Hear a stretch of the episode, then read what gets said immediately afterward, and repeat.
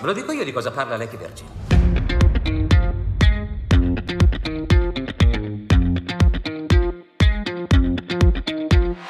Ben ritrovati in un nuovo episodio di Ultima Visione, il cinema da vedere. Rece classica e torna quindi come grande classico un film di un franchise, di uno studio, di una casa di produzione, di una moda, o meglio, forse non sarà più una moda tra qualche anno, ma sarà quasi un fenomeno storico che guarderemo addietro come sono i cinefumetti in questo caso, quindi parlavamo di Marvel Studio e siamo qua a parlare quindi di Doctor Strange e il multiverso della follia. E con noi ovviamente c'è il buon Giulio. Ciao Giulio, come stai? Tutto bene, ciao a tutti. Prontissimo a affrontare la Marvel. Esatto, affrontare la Marvel. Anticipo già che queste, questa puntata non sarà Marvel Civil War, ma sarà più una puntata, diciamo, per certi versi anche filosofica su quello che secondo me, poi dimmi anche tu cosa ne pensi, è il personaggio più complesso, barra anche più intelligente de, della Marvel. Ci, a me viene sempre da pensare, e nel film stesso, che adesso poi ne parleremo, lo tira fuori spesso, no? E quando fa anche con Thanos in Endgame, ma qua lo riprende il discorso di tutti gli universi possibili, delle scelte possibili che ci sono da calcolare. Quindi un eroe filosofico, possiamo dire per certi versi possiamo dirlo, ed è anche l'eroe più rischioso da mettere in scena, forse. Visto... Perché dici che è più rischioso? Perché si, si, porta dietro tante possibili questioni da approfondire che chiaramente la Marvel non approfondisce. Cioè la Marvel, la Marvel Disney, parlo della Marvel cinematografica, non di quella fumettistica, di cui non, non sono competente.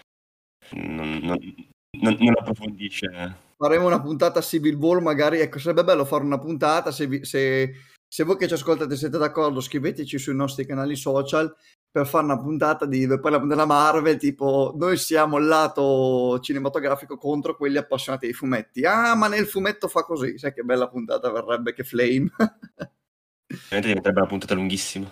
Sì, sì, sì dobbiamo dividerla come Endgame e, e Infinite War. Allora, a tal riguardo ti faccio subito una domanda, appunto, visto che è accennato il tema Marvel e Disney, parlando di Doctor Strange, il secondo film su questo supereroe. Mm, cosa ne pensi riguardo il discorso del canone della Marvel, Disney, da aggiungere anche la serie TV? Spiego un po' magari a chi ci ascolta questa faccenda che sembra di poco conto, ma in realtà strategicamente parlando e come messaggio che porta non è scontata, vero? Di grande conto. Uh, già la Marvel aveva fatto questa... non una cosa nuova, però diciamo che è fatta con quel tipo di, di, di impegno non si era mai vista, ovvero di creare una serie, parliamo degli albori, da, da Iron Man 1 in avanti, creare una serie di film, inizialmente tutti a sé stanti, che però sarebbero andati a comporre un puzzle così interconnesso che a un certo punto ti vai a perdere film non riesci più a vederti quello che esce dopo e non si parla di sequel. Perché è normale che magari se mi guardo Terminator 2 senza aver visto il primo, è un grande film lo stesso, ma mi perdo qualcosa. Qua si parlava proprio invece di non capire perché questo personaggio fa questa cosa, è proprio un'idea di, di interconnessione molto forte tra film di sé saghe, definiamole diverse, che vanno tutte a confluire in un'unica saga. Fa... Era una cosa da qualcuno diceva da serialità televisiva portata al cinema. Parzialmente vero. E quello che stanno facendo ora è un passo ulteriore, nel senso che ha questo marasma di cose che vanno viste, sapute, e per poter andare avanti con la visione dei film, sì, teoricamente si aggiunge anche la visione di serie televisive, quindi un media, sempre media audiovisivo, ma di, una, da, di provenienza diversa, quindi anche di costruzione diversa, a, che vanno a rimpolpare tutto ciò che è l'universo narrativo del cinema Marvel. Infatti anche in questo film a un certo punto quando c'è... Beh, qua possiamo spoilerare perché la recensione sì, sì, sì. non spoiler di questo film è uscita prima di questo episodio, però eh, quando lui va, incontra il suo nemico nel suo universo, eh, guardiano che gli dice ora andrai a parlare con i responsabili di questo pianeta, di questo universo, lui dice ma chi? Eh, dice mm, l'Idra, gli Avengers, eh, lo Shield, appunto lo Shield serie TV, no, gli Illuminati, vabbè. E quindi anche in questa cosa appunto si vede, io personalmente non sono molto favorevole a questa cosa, lo sai bene, ma mi voglio tenere per questa cosa quando ci sarà la vera puntata di Civil War a riguardo, non tanto sul tema della serialità dei film che hanno sempre fatto delle saghe legate appunto un film con l'altro, con prequel, sequel, eccetera. In queste settimane è uscito il, il, um, il, trailer di un film che la maggior parte delle persone che andrà a vederlo non ha visto perché è passato troppo tempo, cioè Avatar 2, o meglio Avatar la via dell'acqua, ma appunto questo esagerare, continuare ad aggiungere cose, soprattutto passa- unire, come dicevi tu, in maniera transmediale, per usare un termine f- difficile, un mezzo e un'arte che è il cinema con un mezzo che per me non è arte, che è la TV, rischia di diventare ancora... È molto audace come ragionamento, come discorso, ma per me sbagliato. Vabbè, questa è un po' la mia opinione a riguardo. Anche la TV può essere arte volendo, dipende come viene pensata. Sì, vabbè, togliamo Twin Peaks e, e questi pochissimi esempi, perché so che tu stai pensando a Twin Peaks, ma diciamo, no, è vero, dipende sempre chi lo utilizza, è, è uno strumento, diciamo che dipende sempre chi sono le persone che se ne occupano. Allora, Marvel is back, Doctor Strange Multiverso della follia. Io la cosa che mi ha scioccato maggiormente, cioè scioccato, non, non ero abituato, era, come accennavo nella recensione su Top Gun Maverick, il fatto che era io l'ultimo film della Marvel che ho visto, non vorrei dire una stupidaggine, ma penso, ah no, è stato penso il penultimo film su Spider-Man e quindi sono passati almeno due o tre anni e io non me... visto No Way Home ancora. No Way Home, un film eh, inguardabile, vabbè. No Way Home non l'hai ancora visto, ti sei rimasto a Far From Home? No, Far From Home, non ho visto No Way Home, esatto. Okay. E, no, non, non, mi ricordavo che la Marvel avesse questo ritmo in senso per me negativo e questa overdose di azioni. È un po' come quando tu fai una dieta senza zucchero dove appunto mangi dello yogurt greco tutte le mattine, un giorno vai in un bar o in un cazzo di posto di Starbucks a prendere un milkshake e c'è talmente tanto zucchero che subito ti disgusta. Poi però dopo ti abitui e ne rimani assuefatto. È veramente, c'è parte col film che c'è la scena iniziale che va bene, è anche un modo per tenere ancora più lo spettatore, che sarebbero discorsi molto lunghi da fare, però è, veramente forse è troppa azione e, e, e vedere questo film a, a, freddo mi ha anche fatto un po' rivalutare certe cose. Diciamo che se avessi visto in stecca o, o negli ultimi tre mesi tre film della Marvel, mi sarei abituato un po' di più a questa cosa. Cosa ne pensi?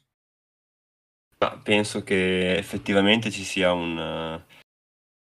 o- oltre a un eccesso di, di- di- di ritmo, ovviamente un po' sempre nella Marvel, c'è un eccesso di, di standardizzazione di questa cosa.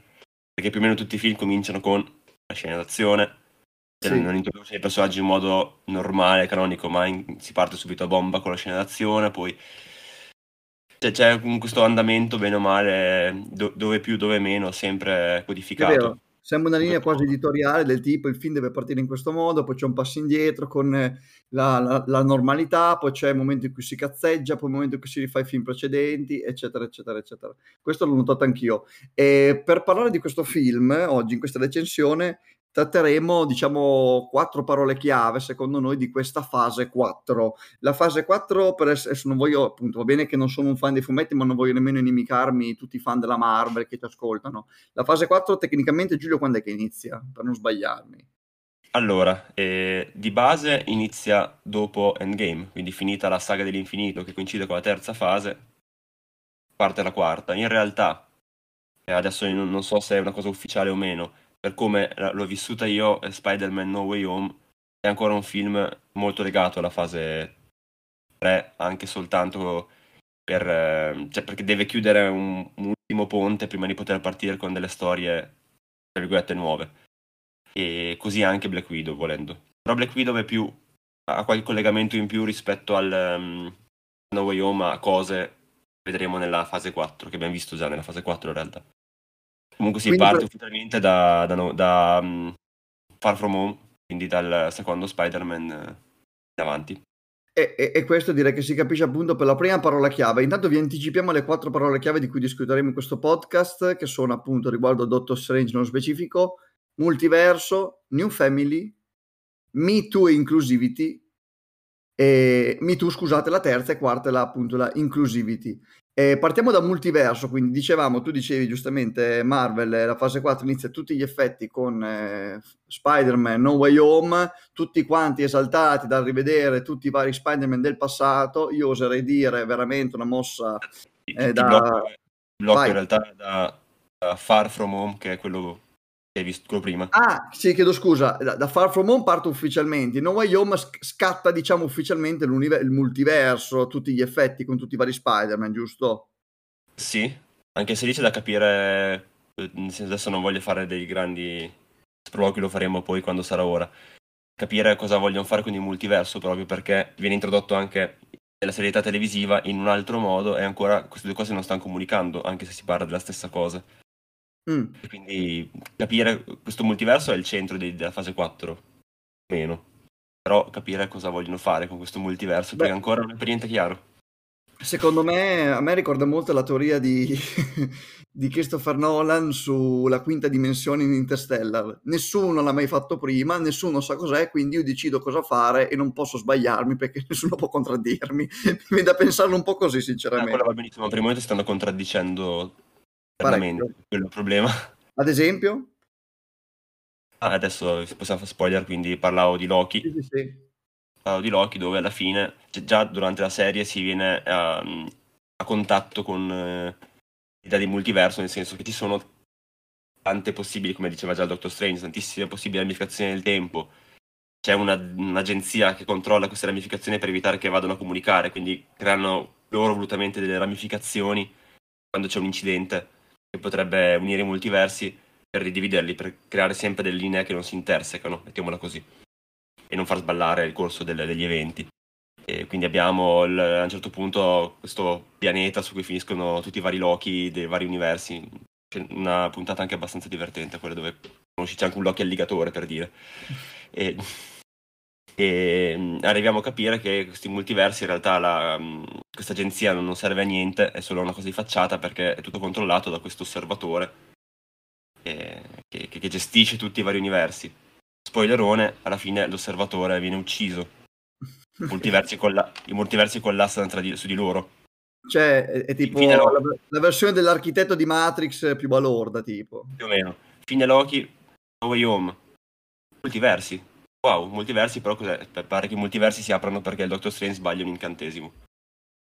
Sì, anche, ed è anche uno dei temi di questo film, appunto, no? dove si vede dove i vari, i vari, Doctor Strange che vediamo in questo film vengono additati, anche se in realtà, appunto, cioè, diciamo che il multiverso, poi se andiamo direttamente appunto a parlare anche del film, però sì. da un lato da, sì, non si capisce bene cosa vogliono fare, dove vogliono andare a parare. Sicuramente loro, non essendo stupidi, non vogliono su un argomento così pericoloso e scivoloso fare troppe cose a priori, quindi anche studiano l'andazzo, i feedback letteralmente delle visioni degli utenti, dei personaggi di questo cinema molto mh, Fedez nella puntata di Muschio Selvaggio, Selvaggio avrebbe detto molto marchettara come cosa, cioè vanno a analizzare cosa ne recepisce il pubblico e lo vanno anche un po' a modellare secondo me. Però già in questo film appunto si vede, a parte che si, l'ennesima, che a me ha, ha iniziato a dare un po' di fastidio sinceramente, il fatto che i film della Marvel parlano di loro stessi rompendo costantemente la quarta parete, non come faceva Deadpool, che lo faceva in un senso diverso, ma tronfi del fatto di sentirsi quasi l'unica cosa veramente rilevante al cinema. Questo è un po' l'idea che mi hanno dato, no? Sì. E quando infatti c'è lui che ad esempio dice sì perché Spider-Man è multiverso, a un certo punto quando è nel bar con, con America, questa ragazza di cui adesso parleremo, lo cita apertamente. E qua c'è il primo crossover, io sempre da ignorante dei cinefumetti, dei, dei fumetti, dei supereroi, non avevo visto nulla, non mi spoilerò mai niente, non sono da quel punto di vista lì un maniaco, però c'è già il crossover appunto fra i Fantastici 4, gli Avengers e X-Men, che fra l'altro ti faccio una domanda da, da, da esperto. Appena ho visto gli X-Men dico ma che, ma che ci azzeccano gli X-Men? È il grande professor Xavier. C'è scritto Black, eh, scusami, Scarlet Witch compare per la prima volta in X-Men 4. Davvero? Uh, ammetto che X-Men 4 non mi ricordo quale sia. Ma poi non c'è, ma no, ma, non, ma non, non, interpretava nemmeno, nemmeno Elizabeth no, Olsen. No, ma se ti ricordi, adesso no, no, non ti ricordi perché forse non li hai visti, in uh, uno dei vari X-Men orribili usciti recente, Apocalisse penso fosse, e compariva um, Quicksilver, Peter Maximov, il frate- mm. che, che, è il fratello di Wanda, che compariva anche poi in... Adesso lì abbiamo fatto un giro strano. E, um, compariva in Age of Ultron quando viene introdotta eh, nell'MCU Scarlet Witch, o meglio, non Scarlet Witch ma ancora Wanda come, come personaggio a sé stante, perché Scarlet Witch, lo, Scarlet Witch lo diventa procedendo con gli episodi. E il personaggio di Piet- Pietro Maximov muore a posto, mentre nell'X-Men è interpretato da un altro attore, è interpretato da Ivan Peters, quello di mm, American Horror Story. Mhm. E continua a prosperare in quell'universo che è morto perché con Dark Phoenix è finita, sono finiti i diritti mano alla Fox, ora sono tornati appunto come si può vedere alla Marvel eh, Disney. E mm, in WandaVision ricompare sotto forma di bugia, nel senso che non è veramente lui, è una creazione anche lì della mente di Wanda, e Peter Maximo, Pietro Maximov, suo fratello, non con la faccia dell'attore, che era Aaron eh, Jones, non ricordo come si chiama, e quello di Kick-Ass di Godzilla. Sì, sì, sì, Aaron Johnson. Aaron Jones. E che non era quindi quello di Age of Ultron, ma era interpretato da eh, Evan Peters di X-Men. X-Men della Ah. saga della Fox. E qui è è una cosa un po' in anticipo tutto sommato, ma dava già un po' l'idea del fatto che comunque la, mm, il volere della la Marvel sia ok buttarsi dentro con nuove storie, con tutte le, le varie vari franchise interni alla Marvel che erano prima esterni, Spider-Man, X-Men, Fantastici 4, a tenere comunque dei, dei legami col passato. Vedi, beh, vedi No Way Home con gli Spider-Man eh, e i cattivi di Spider-Man dei film di Raimi che erano della Sony, quindi una roba a sé stante, ad esempio. Mhm.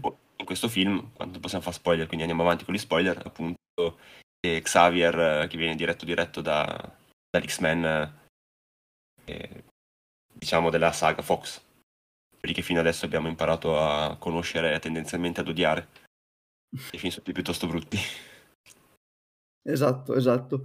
E passando invece alla seconda parola chiave, quindi il tema del multiverso, vediamo appunto i vari crossover, si vedono tanti, cioè tanti, diversi Doctor Strange che sono caratterizzati anche qui da acconciature, acconciature diverse, vestiti diversi e siamo sempre nel discorso del videogame, eh, perché sembra di vedere le skin di un, eh, di un giocatore che tu vedi, che compra, acquista a seconda del... Vabbè. E la Eh. seconda parola chiave è New Family. Ti interrompo un attimo. Vai.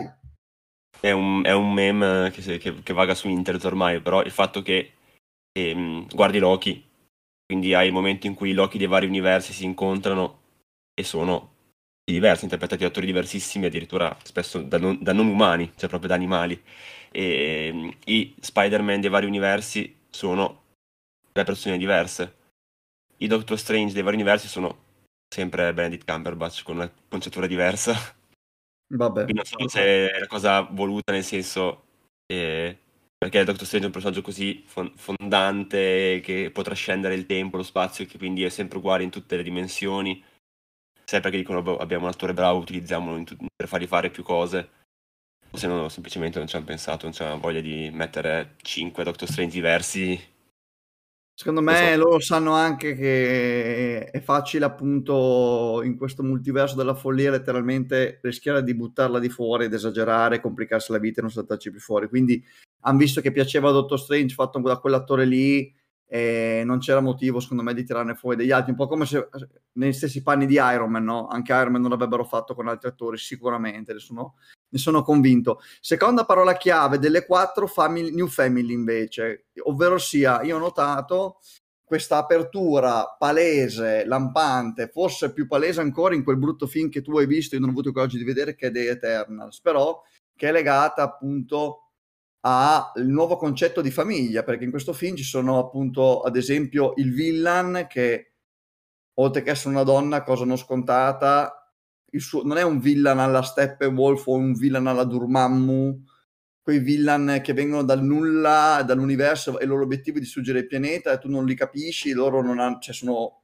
tagliati con l'accetto come personaggi, sono fatti così, ma il suo essere, il suo essere, cioè lei è cattiva perché fondamentalmente lei cosa vuole fare? Vuole essere madre.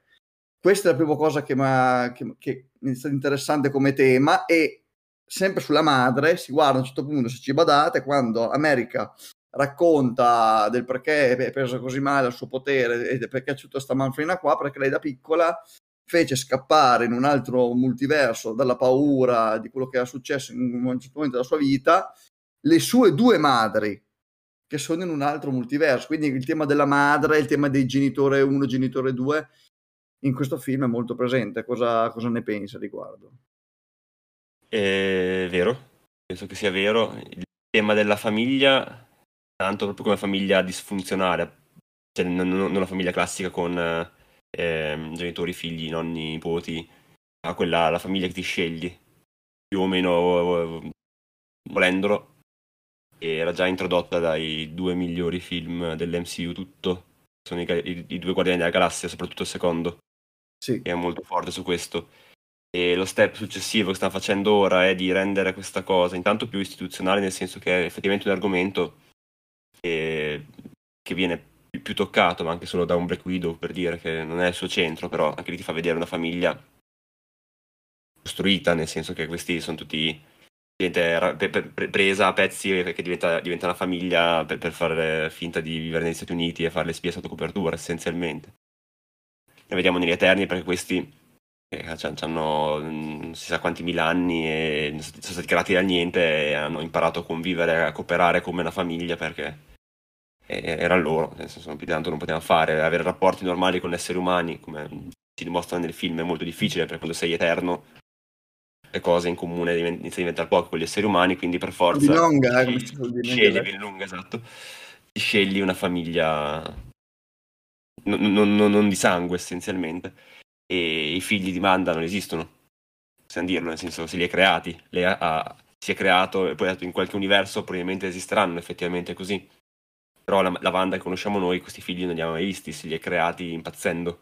Beh, in realtà cioè, se, se li ha creati, lei si vede che li ha, cioè, lei li ha visti in altri multiversi e e lei, è, detta molto francamente, è, è, semplicemente una ragazza a cui l'orologio biologico inizia a ticchettare e ai suoi, immagino, 35-40 anni d'età vuole avere dei figli che non ha e questo è un po' no? per farla breve. Diciamo che la canzone degli eventi di, di, di WandaVision, che qua adesso, quando parlavo del multiverso che è un po' caotico, lo, è, lo sarebbe normalmente perché un multiverso è difficile da gestire, non è una cosa così e anche se non ci sono regole scritte, comunque scrive, se tu ti scrivi le regole, poi te le devi rispettare e devi scrivertele pure bene. Se ci metti in mezzo anche le serie TV che vanno per, un po' per gli affari loro, anche se sono canoniche, si arrivano a capirci quasi niente. In WandaVision lei eh, crea questa nuova visione, crea i suoi due figli così dal niente, perché è un suo desiderio, perché è impazzita essenzialmente dalla perdita di visione da, di Endgame e Infinity War. E solo successivamente solo alla fine, quando ehm, scopre di, essere, di avere i poteri della Scarlet Witch, le riesce ad andare ehm, a girare per i vari multiversi anche soltanto solo per vederli, non per viaggiarci dentro e si accorge, noi sentiamo subliminalmente la voce dei suoi figli. Mm-hmm. Quindi lei in realtà ha creato una cosa che probabilmente inconsciamente sapeva che esisteva, ma non sapeva effettivamente che esistessero quei suoi figli. Ha iniziato a cercarli dopo che lei se li è creati ah. nel, nel nostro universo e poi è andata a cercarli. Non so se questa cosa c'è anche nei fumetti, se si è spiegata in modo diverso, però... No, diciamo che adesso vedi... Diciamo che eh, è, traballante eh, la questione.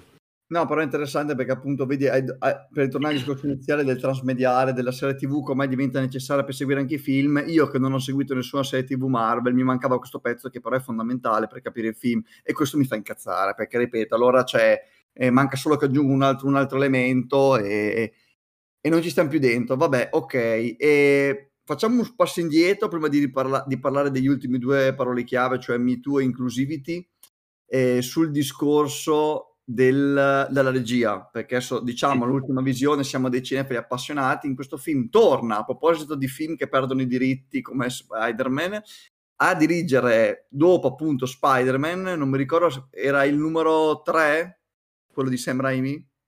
E o il 2? Il numero 3 l'ultimo di Raimi. Numero 3 torna a dirigere un film Marvel Sam Raimi. E, e, qua si vede, no? anzi qua lascio parola a te, mi seg- sono solo segnato due o tre cose che per i telespettatori appunto, e ascoltatori di questo podcast possono aver notato. Intanto in un universo della Marvel, o meglio della Disney, dove i supereroi sembra che non abbiano i genitali, non vanno in bagno, non mangiano, non vanno in bagno, non mangiano, non imprecano, non fanno nulla, sembrano dei, dei putti, degli angeli torna un po' di body art, di corpi, di sangue, un po' anche di splatter per certi versi, oltre che un setting e una fotografia. C'è quella scena bellissima di quando Dottor Strange sale le scale, quando va in quel multiverso dal suo, da, da quello diciamo dal Dottor Strange che incontra verso fine film, quando sale le scale, lì veramente una fotografia incredibile, e si vede la, il, il, tocco di Sam Raimi, oltre che in questo anche nella macchina da presa, nel limite diciamo di quello che poteva fare secondo me e con citazioni come la fuga di Shining quando scappano nei sotterranei e quella bellissima citazione alla casa di quando la mano del Dottor Strange morto sbuca dal terreno dove l'aveva sepolto no? quello ha fatto secondo me emozionare i cinefili ma su questo su, su Sam Raimi e la Marvel e Dottor Strange lascio parola a te che sei l'esperto. Allora si vede che è un film di Sam Raimi e si vede però a livello ovviamente solo visivo non ha introdotto, a parte questa cosa che effettivamente è riuscito a dare un pochino più di, di sangue, non nel senso che c'è che è splatter, sangue di vita, nel senso di... di, di sì, esatto, non volevo dire carnali, carnalità, adesso è un po' esagerato da dire, perché non è che adesso improvvisamente c'erano supereroi nudi che girano, non è, non è The Boys. E, però sì, dà, dà una, una, dimensione un pochino più tangibile a questi supereroi di plastica.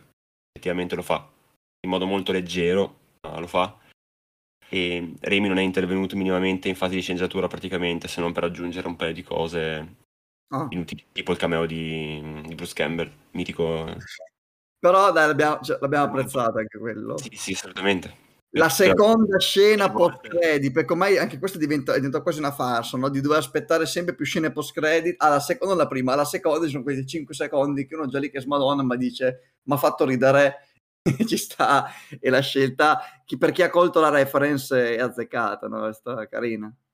Assolutamente sì. Ti, fa- ti faccio una domanda provocatoria, secondo te, ehm, facendo un parallelismo, domanda mm-hmm. ovviamente a quale è difficile rispondere, però immaginiamo di avere questo superpotere.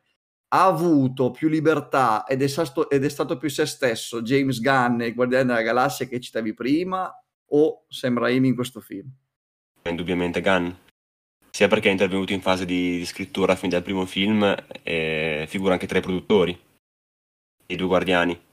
Quindi ah, è, è chiaro che nel momento in cui tu ci metti una parte di capitale, anche se piccola immagino, perché rispetto al budget e rispetto... Nonostante i Guardiani della Galassia, soprattutto il primo, non sia stato un film ad alto budget. Cioè, aveva un bel budget perché chiaramente comunque un, un mini colossal, però rispetto a... anche soltanto a Iron Man 3 mi pare, non è costato così tanto di più perché era una scommessa, erano dei supereroi poco conosciuti, un film più, più leggero rispetto, cioè non, non, tanto più leggero quanto più che virava più verso la commedia volontariamente rispetto eh, magari agli altri film. E diciamo che James Gunn ha avuto anche, lo scusa ti interrompo, la botta di culo di, di, diciamo essere un regista con poche aspettative, diciamo per quello che ha fatto per il grande pubblico, prendendosi dei supereroi, lì sono stati molto bravi, avuto o botta di culo o grandi intuizioni dei produttori, a fargli dirigere un film di una, un pezzo diciamo di saga di questo, di questo, universo Marvel con pochissime aspettative. Cioè che se finiva male facevano il primo e la gente se lo dimenticava e nei film successivi scomparivano ma è andato bene e hanno avuto il classico colpo di scena oserei dire esatto, non ha fatto la botta che ha fatto ad esempio l'Hulk di... con Edward Norton. Mamma. Ricordiamo che doveva essere lui l'Hulk del, dell'MCU conosciamo, ma in realtà... Perché l'ultimo, perché l'ultimo film con Hulk, cioè perché quello con uh, Raffalo è prima di quello di Norton. No, Raffalo non ha mai avuto uno stand alone. è sempre comparso solo come, come, Hulk nei vari film. Non, non, c'è un film su Hulk con Mar- Mark Ruffalo protagonista. Era uscito quello nel 2003 molto bello di Ang Lee, che era una cosa com- completamente scollegata con Eric Bana. È vero. E, non ricordo male, nel 2000... 2007 il primo Iron Man, cosa sarà stato? 2010, 9, 10? Il, L'Hulk di, di John Favreau, tra l'altro, non mi ricordo. Comunque... Sì, sì, sì. E... Con Edward Norton, che è stato un mega flop. Norton, tra l'altro, si era trovato, pare, molto male a lavorare con quel tipo di produzione. Mm. E sono corsi ai ripari, facendo recasting, eh, in realtà quasi totale. Ogni tanto è ricomparso William Hart William Hart, aspetta, era anche in Iron Man se non sbaglio.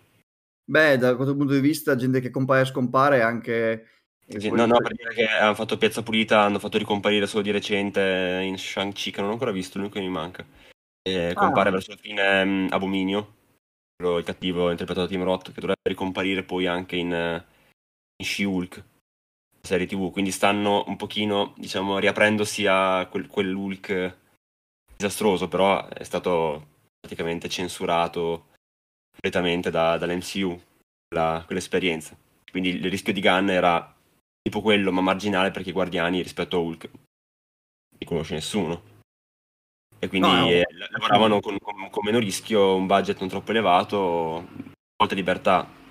Chiaramente non poteva essere James Gunn che lavorava con la Troma, ma questo non l'è stato neanche con la DC, con Suicide Squad adesso, anche se aveva completa libertà. Era proprio un altro tipo di, di produzione. E, però era libero di poter sviluppare quantomeno la storia come meglio credeva. Anche perché adesso noi Gancio lo ricordiamo per appunto la troma, per i film un po' splatter di inizio anni 2000. Ma è tipo stato produttore e sceneggiatore di Scooby-Doo 2. Cioè ha, lavorato, ha sempre lavorato anche dietro le quinte in prodotti di questo tipo. Quindi era tutto sommato anche il suo Guardiani della Galassia come tipo di film. No, infatti, infatti. Questa vinta, molta libertà. Raimi è entrato in corsa dopo che Scott Derrickson altro bravo regista di genere che era sì. il regista di primo Doctor Strange, ha mollato esatto. perché le, le, sue idee, cioè le idee che aveva la, la, Disney per sviluppare il Doctor Strange non erano le stesse che aveva lui. Lui voleva fare un film più horror, voleva fare il primo horror della Marvel, effettivamente, non gliel'hanno fatto fare. Beh, certo. E ha preferito mollare piuttosto che fare lo shooter, perché ha detto avrei fatto lo shooter. Soldi mm-hmm. facevano comodo, però preferisco dedicarmi ai progetti miei e non perdere tempo. E hanno fatto bene, comunque Remy ha dato il suo tocco sì, no, infatti, infatti. La sua firmetta ha messo l'abbellimento al quadro, non ha, non ha dipinto il quadro, ma l'ha diciamo che qua, qua, esatto, per tornare sempre al fatto che, se, che, vuole essere la puntata più filosofica di sempre, c'è sempre il grande tema legato a grandi autori versus grandi appunto film blockbuster di saghe blockbuster e cinema d'autore contro cinema di genere contro cinema di intrattenimento, come dice Buon Frusciante, come mai cito in ogni puntata, poi dobbiamo intervistarlo, è vero, come ospite in questa, non esiste cinema di genere, cinema di intrattenimento, esiste cinema punto e basta. E già questa è una non divisione che i cinefili, i recensori, i critici in primis devono sapere fare, senza cadere però, secondo me, nel, nel, trash e nel volemo se bene alla Francescolo per certi versi. Ecco. Per tornare però a, a questo film invece, appunto, pass- passando da un flop gigantesco come Hulk, eh, mm. per certi versi che un film non fosse bellissimo, quali sono secondo te i pregi e i difetti di questo film più marcati? Allora, i difetti sono gli stessi assolutamente di tutta la fase 4 che abbiamo visto finora, ovvero una um, scrittura un po', po', poco precisa, molto confusa, che, che, cerca di più l'effetto che il sviluppo coerente della trama e dei personaggi soprattutto. Mm-hmm. Ricordiamoci che abbiamo mm, in Doctor Strange e in Infinity War soprattutto, perché in Endgame compare poco, Doctor Strange è un tipo di personaggio ben preciso che, te la fa la battuta, ma è, è lo stregone supremo, cioè quello che impara, che riesce da, da essere umano intanto a poter controllare questa gemma e poi da stregone a diventare uno stregone potentissimo, poter vagliare in pochissimi secondi milioni di, di multiversi per capire qual è la soluzione corretta e mm, essere fondamentale comunque riesce a, a, sconfiggere senza combatterlo un demone che mangia gli universi letteralmente, il mangiatore di mondi, Dormammu Interpretato sempre da Benedict Cumberbatch, non dimentichiamo. Interpretato sempre da Benedict Cumberbatch. e, e, poi improvvisamente in No Way Home e in questo Multiverse of Madness diventa un pagliaccio. Così. Questo un po' meno, in No Way Home sembra veramente non in grado di gestire l'essere Doctor Strange.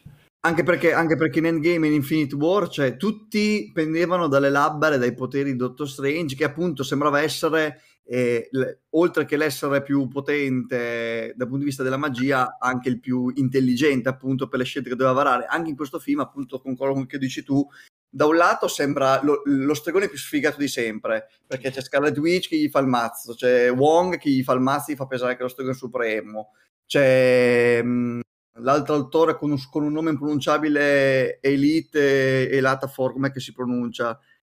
Ah sì, il, um, non ricordo come si chiama il personaggio, tipo Mordo. Mordo lì, com'è che si chiama? Sì, che cioè, sembra che faccia schifo e, oh, quello. Poi non aggiungiamo il fatto che io su una cosa, e qua faccio un po' il nerd, mi fa incazzare, i, le, i, i, criteri di potenza nei supereroi. La gente si è incazzata, hanno fatto un polverone quando è uscito eh, quel bellissimo film di Guillermo del Toro, Dio, non viene in mente come si chiama, quello con i robottoni. Pacific Dai. Pacific Rim, dove dicevano, eh, però avete visto che non va bene perché lui prende una nave per schiantarsi contro il, il mostro, però poi quando gli dà il cazzotto, è un articolo di Wire sulla fisica, dico, va bene, vogliamo fare questo livello? Allora mi spiegate perché Dottor Strange quando deve scappare non vola?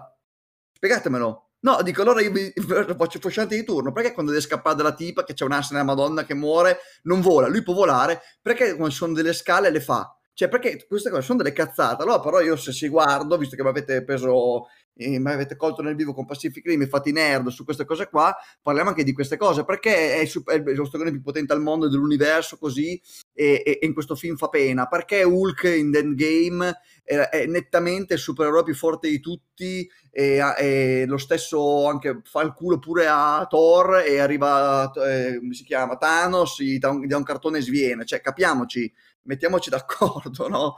Quindi su questo sono d'accordo anche, anche, io. E sui pregi invece di questo film, secondo te quali sono? Bah, eh, buona parte della componente visiva si vede che appunto c'è un autore comunque, per quanto avesse poco controllo sulla, sull'opera, almeno sulla parte visiva, è intervenuto. E, e poi introdurre, cioè, non introduce niente in realtà, perché quasi tutti i personaggi a parte America, bene o male, li conosciamo, quelli che muovono la vicenda e di avere un villain diverso dal solito. Sì, utilizzato sì. non al 100% insomma, delle potenzialità della, che poteva avere, però comunque finalmente abbiamo una dinamica diversa tra personaggi rispetto al ah, c'è questo che vuole conquistare il mondo, questo che vuole conquistare l'universo, questo vuole fare la metà della galassia e cose del genere. Sono, sono, d'accordo, sono, d'accordo, con te. Per tornare invece alle ultime due parole della fase 4, appunto, dicevi anche tu prima, sul discorso Me Too e inclusivity, diciamo, no? In questo film regna il girl power o il pink power, non so come si pronuncia o come si dica, perché la protagonista è America, andremo anche a parlare di questo nome molto interessante, la scelta secondo me, che è una bambina ed è messicana, quindi una bambina una immigrata, fra virgolette, di però di seconda generazione, quindi eh, c'è questo tema che si vede e si sente. Il cattivo, il villain, è una donna e quando vanno da questi benedetti illuminati, che sono l'alter ego a tutti gli effetti dei supereroi di questo universo, trovi eh, solo supereroine femminili, a parte il povero vecchio Bacucco Xavier e quel tipo che lui sfotte che ha una un'antenna in testa che non ho capito chi è quel tipo lì. Che sembra, lui, lui, può, lui ti parla e ti deflagra internamente. Eh, Scarlet Witch fa implodere il cervello come se fosse il primo degli sfigati. Anche lì Ricordiamo che l'uomo più intelligente del mondo dice chiaramente a Scarlet Witch che ti dirà una cosa, cioè nel senso gli dice che le dice, scusa, e questo le, le, le fa spaccare la testa con la voce, quindi chiaramente Scarlet Witch gli blocca la bocca e lo fa esplodere. Esatto. Se, se, l'uomo più intelligente, cioè, sono quelle cose di scrittura perché mi fai comparire Mr. Fantastic, l'uomo più intelligente del mondo, di ba- cioè, nel, tipo un Tony Stark super potenziato a livello di intelligenza nei fumetti. Mi fai dire tre battute e una è la condanna a morte del supereroe più potente che hanno lì. Sì, fra, fra l'altro John, John, Krasinski che è rimasto probabilmente il Jim Harper di The Office, perché fin qua sembra l'uomo più stupido del mondo. Una cosa non deve dire e la dice. E dice chissà, cosa, chissà quale tipo doppio gioco, piano per fregarla, fa, arriva lì, si allunga perché sai che questo potere qua, che la gente si ricorda solo che il potere lì si allunga e fa tipo la fine dei noodle eh, al ristorante giapponese. Cioè, veramente è un coglione a tutti gli effetti. Mancava che, ci mancava che comparisse Michael Scott eh, versione Prison Mike, quello era il vero supereroe che ci sarebbe servito negli, negli illuminati. Prison Mike! Cazzo, sarebbe stato figo. E per, avviarci sulla conclusione mm, di questa puntata, prima di dire la nostra scena preferita e voto finale, proviamo a dedicarci qualche minuto su il senso finale di questo film e sul finale di questo film. Io ti dico la mia, le mie suggestioni, poi dimmi tu cosa ne pensi. Perché questa protagonista si chiama America? È un nome molto importante, tra l'altro badate come è vestita, con questo giacchino ehm, blu e delle pece rosse, come lo stesso Doctor Strange, no? quindi un, è un palese riferimento all'America e Stati Uniti. E poi dice a un certo punto, no America, me lo sono segnato mentre la cima, devi fidarti dei tuoi poteri, dice, no? Cioè, diciamo così, sembra un film di Goebbels, levati. E poi, qual è il potere di America alla fine? Non è tanto il fatto di aprire multiversi, ma qual è l'effetto, secondo me, questa è una prima suggestione, l'effetto di America è che lei aprendo multiversi è in grado di cambiare letteralmente o di modificare quindi il destino altrui, quindi l'America come bambina che deve ricredere in se stessa, che è in grado, se, se, se, cioè che ha un potere in mano di cui, che non sa padroneggiare, di cui non si rende conto, che è in grado di modificare l'intero universo e anche non solo, anche gli altri universi. Questa è la prima suggestione, cosa ne pensi? È una... Molto filosofica, eh, lo so. Filosofica è, anche interessante, non so quanto, io, io non ho, non ho idea delle origini fumettistiche del personaggio nel senso che non, non, non essendo appassionato di fumetti, non essendomi mai messo a leggere le varie saghe della Marvel, ho sempre letto soltanto graphic novel, le cose troppo lunghe dopo un po' stancano purtroppo. E non so se è stata pensata prima che venisse introdotta al cinema. E quello che dici non, non so quanto sia stato fatto volontariamente, ammetto. Però no, se, non, non lo so. Sentito dire sembra tutto molto ragionevole, cioè sembra proprio una cosa eh, capito, cioè io, io su, tu qua sei più quell'esperto legato anche al discorso delle serie e anche più ricordo rispetto a me della conseguenzialità e del legame di, questa, di queste saghe. Io da spettatore a spot, diciamo così, e non troppo appassionato, ho visto una cosa molto potente, cioè nel senso che appunto la bambina, America con i poteri, cioè America devi fidarti, dice così, America devi fidarti dei tuoi poteri poteva chiamarla America ma la chiamavano Amy, cioè perché deve chiamarla sempre America nei film, anche un nome lungo da pronunciare, no? Cioè questa cosa è la prima cosa che mi ha un po' destabilizzato, fatto riflettere. E poi l'altro tema, secondo me, che, me, che filosoficamente per me è molto appassionante, ma non so anche qua, mi direi che tu se lo vedi, se ha senso, o se è una cosa solo mia, io ho riflettuto su questo il vero nemico del film chi è? Non è Scarlet Witch, perché Scarlet Witch è impazzita, è una donna con l'orologio biologico impazzito, vuole essere mamma, no, scherzi a parte, è buona, anche perché alla fine lei stessa si autoammazza, cioè si suicida praticamente per il bene dell'universo, distruggendo Dargo, bla bla bla bla bla. Il, qual è il motore malefico di questo film? O la chiave? È la felicità nel senso che il vero nemico del film è l'infelicità, perché lei, perché lei vuole avere figli? Perché i figli gli danno l'amore che gli procura felicità nella sua vita, che è infelice.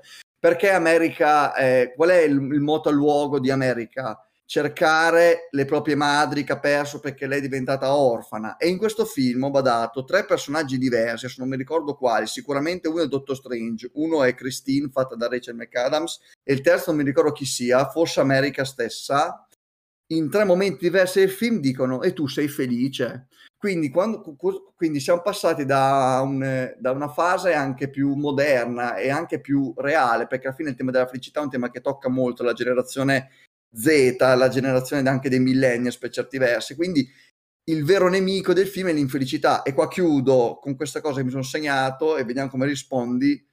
Perché il vero nemico del film è l'infelicità? Perché è il solo e unico sentimento che può accomunare tutti gli universi possibili. Un po' come l'amore in Interstellar che trascende il tempo e lo spazio. Cosa ne pensi? Penso che non, non, non ho una, dire, un'opinione su questa cosa, ammetto. Non hai eh... cercato, dici anche questo? No, magari sì. No, è, probabilmente più cercato questo che il riferimento a America, come America, cioè come Stati Uniti in America e e non solo. È vero che effettivamente il motore dell'azione, del, dell'azione in questo caso è l'infelicità, non è né la sete di potere né la, la, volontà di cambiare le cose anche da matti come poteva essere Thanos, che il suo scopo era il cambiamento, era il, era il benessere diverso, un benessere superiore che, eh, che poi lui voleva perseguire a modo suo. Sì, lasciami dire una cosa di un minuto, poi ti lascio parlare su Thanos perché devo dirla qua e la dirò anche nella puntata di Civil War. A tutte quelle persone che vedendo Avengers Endgame e Infinite War dicono ah, grande Thanos, anch'io farei così, vi vorrei ricordare una cosa, che se Thanos ha poteri illimitati è talmente idiota quell'essere che piuttosto che distruggere metà dell'universo bastava raddoppiare le risorse, punto. Non si discute, è così, no, questa cosa non ha senso, non mi interessa se non è nei fumetti chi l'ha scritta ha sbagliato o doveva giustificare diversamente. Vabbè, vai, continua. Doveva giustificare, cioè doveva rendere più precisa la volontà di Thanos, perché in realtà ha più senso dimezzare che raddoppiare. No, sì, bastava, ma, ma guarda, non sono uno sceneggiatore, ma quanto, bast- quanto ci voleva a dire una roba del tipo io non posso eh, raddoppiare le, le risorse dell'universo perché voi esseri umani non imparerete mai la lezione. Io fra due anni devo essere qua a quadruplicarle, quindi non ve lo meritate. Fine, bastava questo per giustificarle di avere senso. Invece, no, eh, l'umanità eh, si è stancato e eh, via. Poi il gioco del cameriere, le dita, vabbè. Tra l'altro, eh, no, cosa che non puoi adesso. E si ricollega a questa affermazione, si ricollega anche al fatto che la Marvel butta un sacco di argomenti anche interessanti e poi non, non li sviluppa e mi piacerebbe poi fare magari una... Tu non l'hai visto purtroppo, una micropuntata sulle serie tv perché c'è tanto da dire. Poco di buono, ma tanto da dire. E, ehm, in Falcon and the Winter Soldier e un argomento purtroppo trattato in modo marginale, non mi ha mai approfondito veramente, è quello del fatto che il mondo tra il blimp di Thanos e la, la risoluzione degli Avengers, quindi quei 5 anni, si è riorganizzato con metà della popolazione, ma con le risorse, cioè ha, ha ricreato un mondo nuovo praticamente. Sì. quindi in realtà il, ehm, quello che gli, gli, Avengers fanno di riportare tutti indietro, tutti felici e contenti, crea un grande danno al mondo. Ed è una cosa, in realtà è una prospettiva che non, io non avevo mai pensato guardando, guardando, riguardando Endgame non ci avevo mai pensato a sta cosa. È una prospettiva interessantissima che non viene minimamente e, e sarebbe lì, diventava una cosa filosofica praticamente sviluppata come si deve. Molto, cioè, metteva in mezzo l'etica proprio morale dell'uomo, cos'è meglio a questo punto? Riportare la gente che è sparita ingiustamente o aiutare il mondo in metà a, a ricostruirci e a rifare? E qua dimostri infatti la, la miopia. È fuori una serie tv bellissima e invece hanno deciso di non, di non sfruttare ma va, ma chi, ma chi lo capisce, come... Vabbè, niente, chiusa parentesi No, ma era doveroso. Chi lo vuole, chi lo vuole, chi... È una cosa molto interessante, ma capisco perché non l'hanno fatta, perché la gente avrebbe probabilmente afferrato questo, perché la maggior parte delle persone, ripeto, era d'accordo con quello che hanno fatto gli Avengers, quindi eh, senza capire le conseguenze. In chiusura, quindi, prima del voto finale, scena preferita. La mia scena preferita, io l'ho già detta, per me è la scena delle scale, nel senso che mh, non mi voglio soffermare sulle azioni, sui dialoghi perché sono poca roba, secondo me l'azione è ok, ma nulla di avvincente, non è la vera azione di Top Gun Maverick, ma è l'azione più... anche i combattimenti a volte sono molto caotici, non si capisce bene così, ma non è colpa di Sam Raimi, è proprio il tocco e l'editorialità della Marvel.